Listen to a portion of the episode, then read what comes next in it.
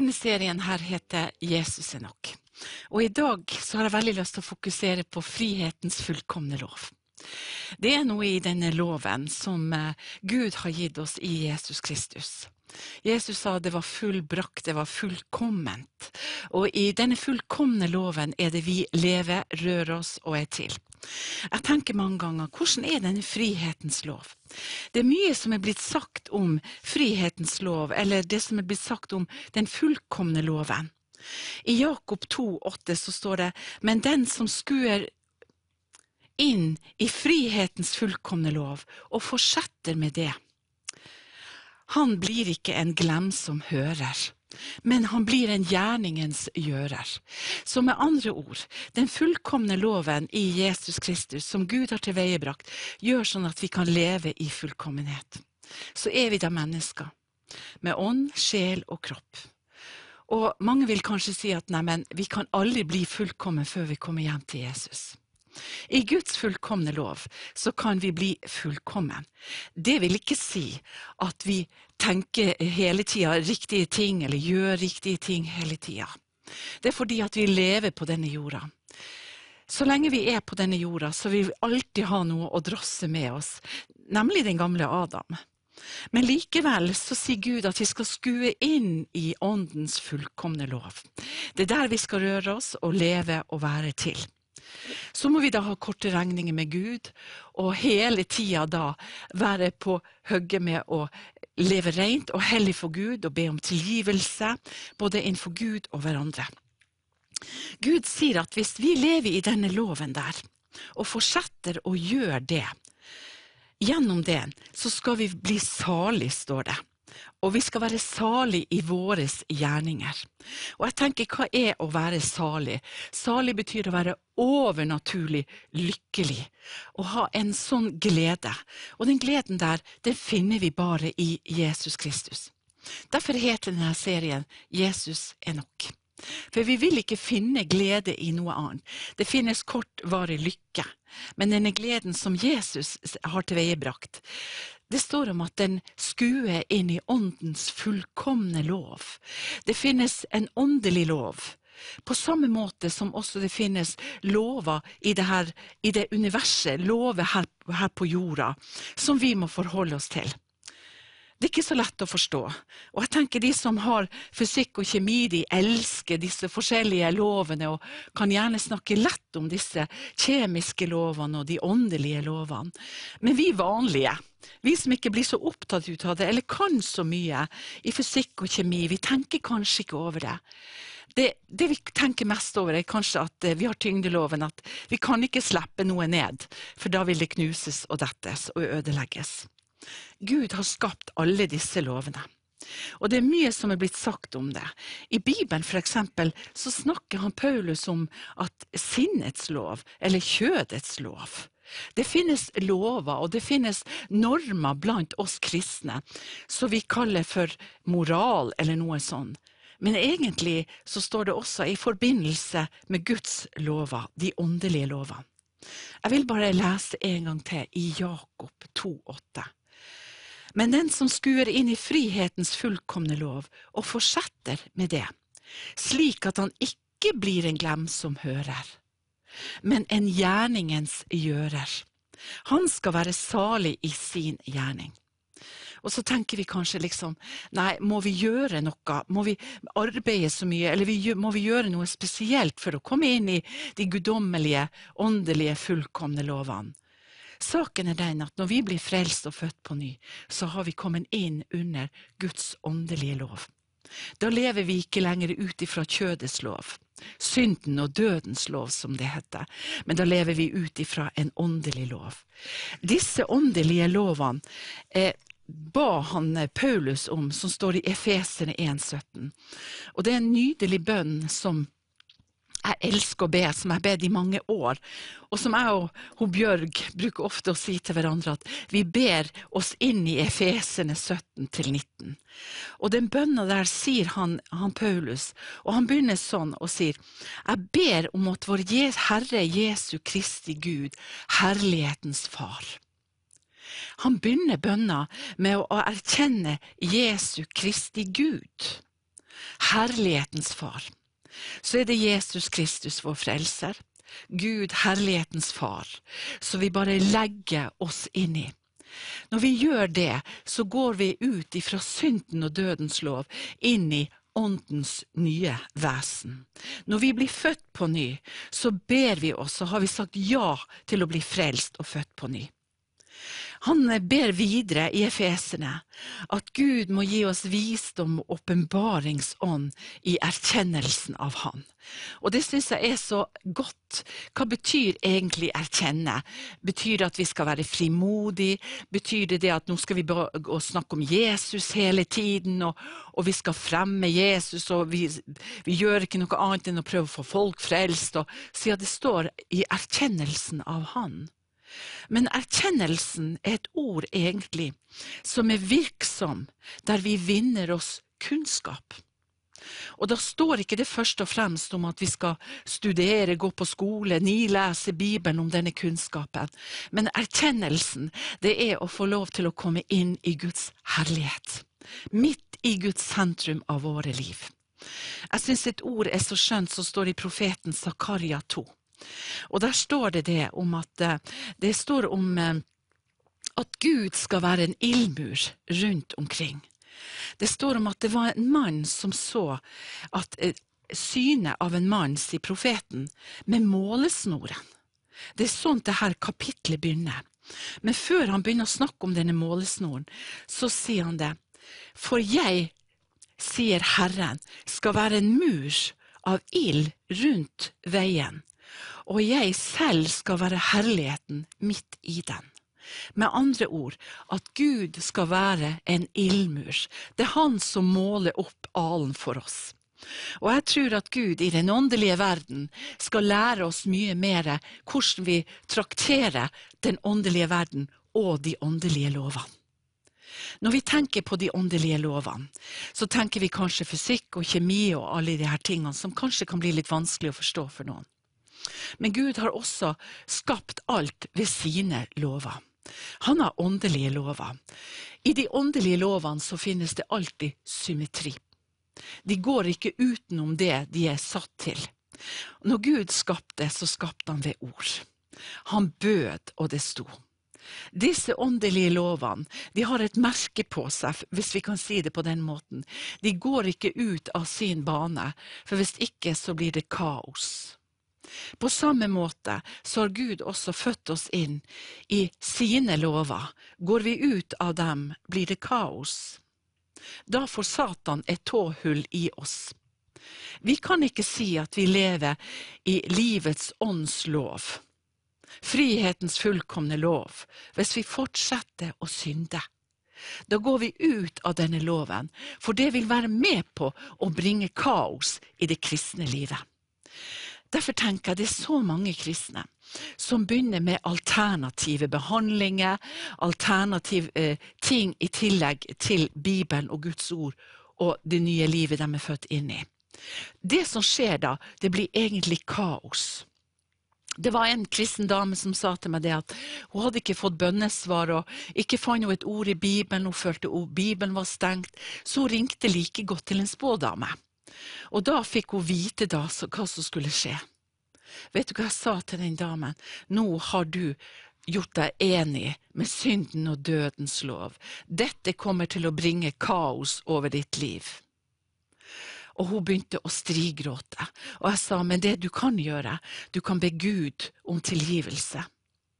Det står i Bibelen når Jesus kom på den øvre sal, og de satt ved stengte dører, og Jesus ånda på dem og sa, ta imot Den hellige ånd. Og så sa Jesus videre, dem dere tilgir, tilgir også jeg. Så i Åndens fullkomne lov har vi fått en autoritet til å kunne tilgi hverandre. Og jeg sa til denne dama, jeg tilgir deg, for den jeg tilgir, vil også Gud tilgir.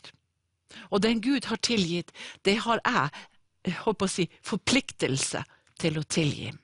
Så jeg sa til denne dama, be Gud om tilgivelse, og så skal jeg be en tilgivelsesbønn over ditt liv.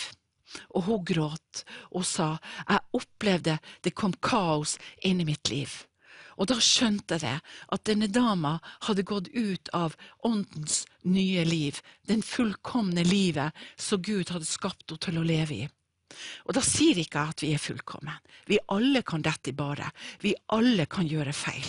Og Derfor er det så viktig at vi har stor margin når det gjelder å tilgi. Vi bor på denne jorda.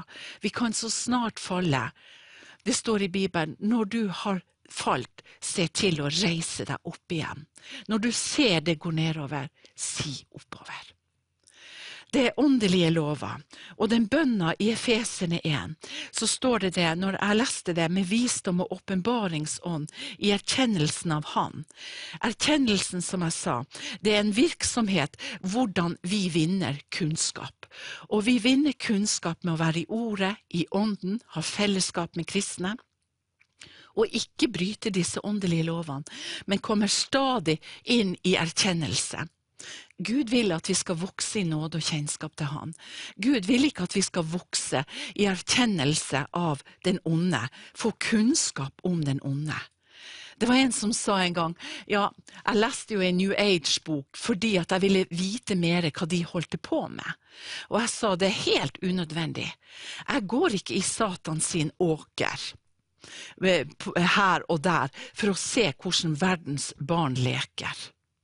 Jeg må passe mine øyne og mine ører hva jeg ser på, og jeg kan kjenne det inni her at uff da, denne filmen den var ikke god, det var ikke riktig.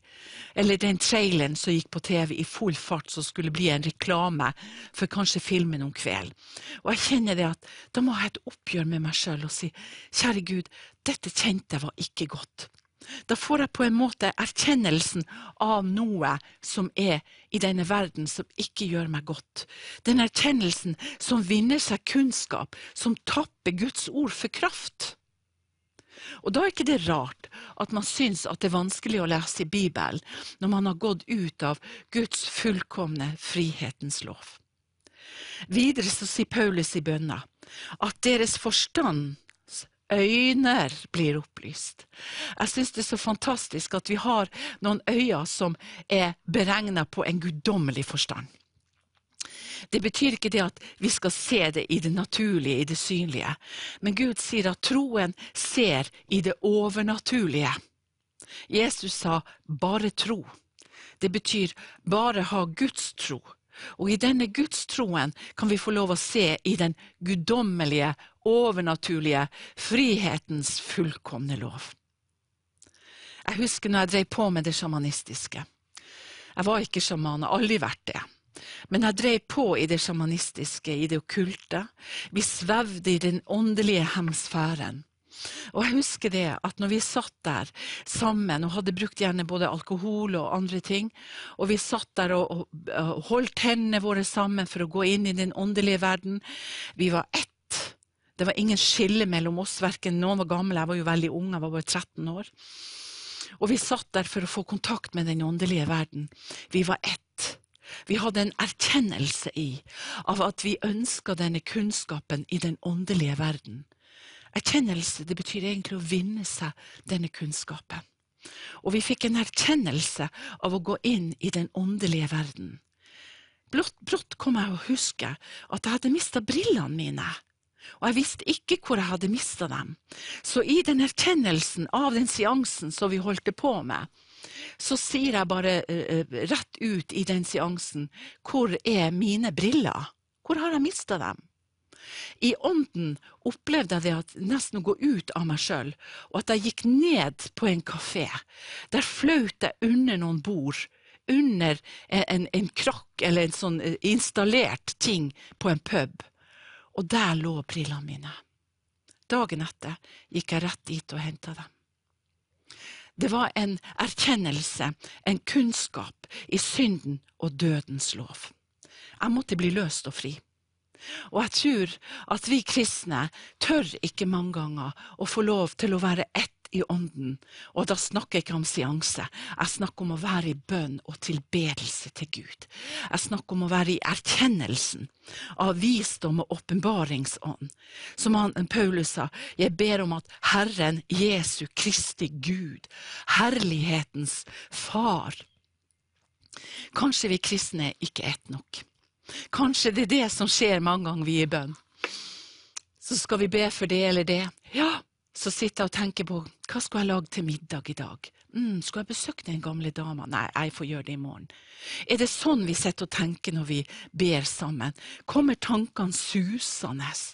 Eller kan vi si til oss sjøl, vet du hva, vi ønsker å være sterke. Vi ønsker virkelig å be om at Herren Jesu Kristi Gud, Herlighetens Far, skal få lov å gripe hjertene våre, sånn at vi kan være ett i Ånden. Og gi dere visdom og åpenbaring i erkjennelsen av Han. For faktisk, når vi ber sammen, og er ett i Ånden, så kan vi få en erkjennelse som betyr å vinne visdom. Den erkjennelsen der, den kan vi få når vi er ett, og når vi er sammen. Erkjennelsen er også brukt om kunnskap eller innsikt. Og jeg vet også det at når vi er i bønn sammen, så får vi kjennskap og innsikt i Den hellige ånd. For der to eller tre er samla, i Jesus sitt navn, der er Gud midt iblant oss. Der kan vi få en guddommelig, åndelig innsikt. Her, og så står det videre. Jeg ber, at deres forstand blir opplyst slik at dere kan forstå hvilken håp dere fikk ved hans kall. Vi har fått et håp, som jeg har nevnt i serien Jesus er nok. Det er ikke et håp i hengende snøre, men det er et håp som overgår vår forstand. Han går ut av våre naturlige rekkevidder og inn til den levende Gud. Så står det det at vi har fått en arv og hvor rik på herlighet hans arv er blant de hellige. Tenk at vi har fått en arv, og jeg tror ikke vi har tatt ut den arven. Jeg synes det var så enormt en gang jeg leste en bok. Der var det en dame, som, en ung dame som kom til en rik, rik familie. Der jobba hun ganske mye av sitt voksne liv. Til slutt så døde denne mannen, og alle var døde i familien, og så døde denne mannen som hun tjente for. Denne mannen der, han lot henne arve alt i sitt gods. Men det som var problemet med henne, at hun kunne ikke lese. Hun var analfabet, og det visste ikke denne herren som hadde ansatt henne for en 25 år tilbake. Det som skjedde, det var det at hun hadde spart opp alle pengene i løpet av 25 år. Så når mannen døde, så tar hun sakene sine med seg, sørger og flytter ut. Hun kjøper seg en liten hytte i skogen der hun bor for seg sjøl inntil hun dør. Men hun hadde fått et skriv. Og, og der sto det veldig fine bokstaver og border og, og noe fint, eh, en monogram. Men hun visste ikke hva det var. Så hun visste at hun hadde fått det hos sin herre, og det måtte bety veldig mye. Så hun tok og ramma det inn og hang det på veggen. Når hun døde, så døde hun i fattigdom. Når de til slutt fant denne dama som hadde vært død ganske lenge, så ser de at det henger en innrammet ark på veggen der det står om at hun hadde arva godseieren.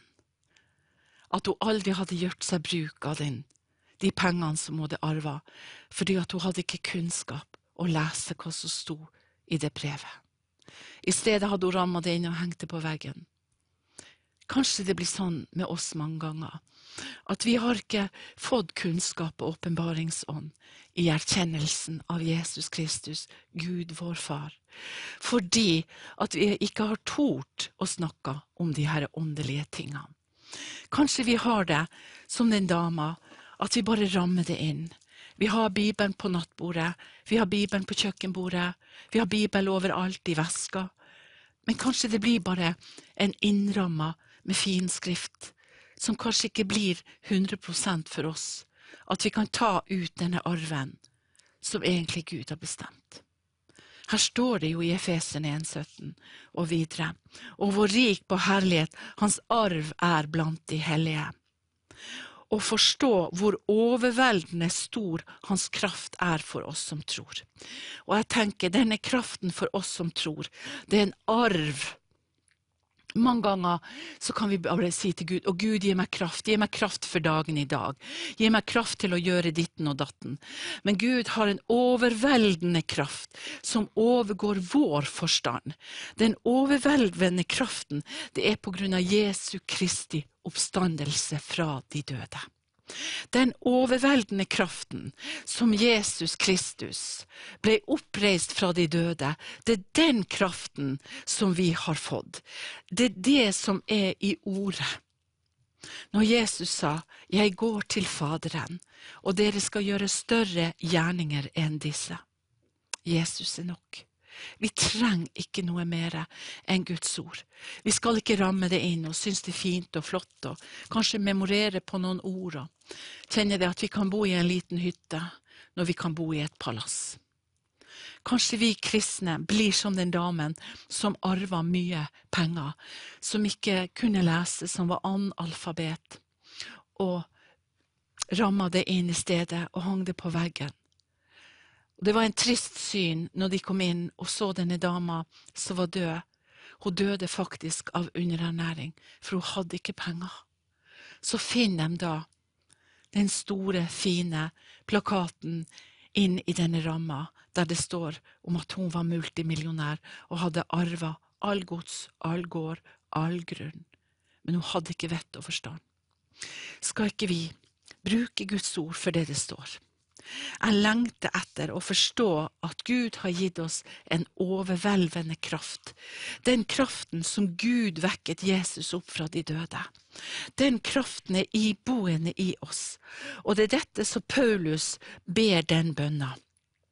Om at den, skal, den, den beskriver noe at vi kan ta den til oss, den bønna, og at vi ikke bare ramser den opp, men at vi virkelig forstår erkjennelsen av Jesus Kristus, at vi tar til oss kunnskap hver eneste dag.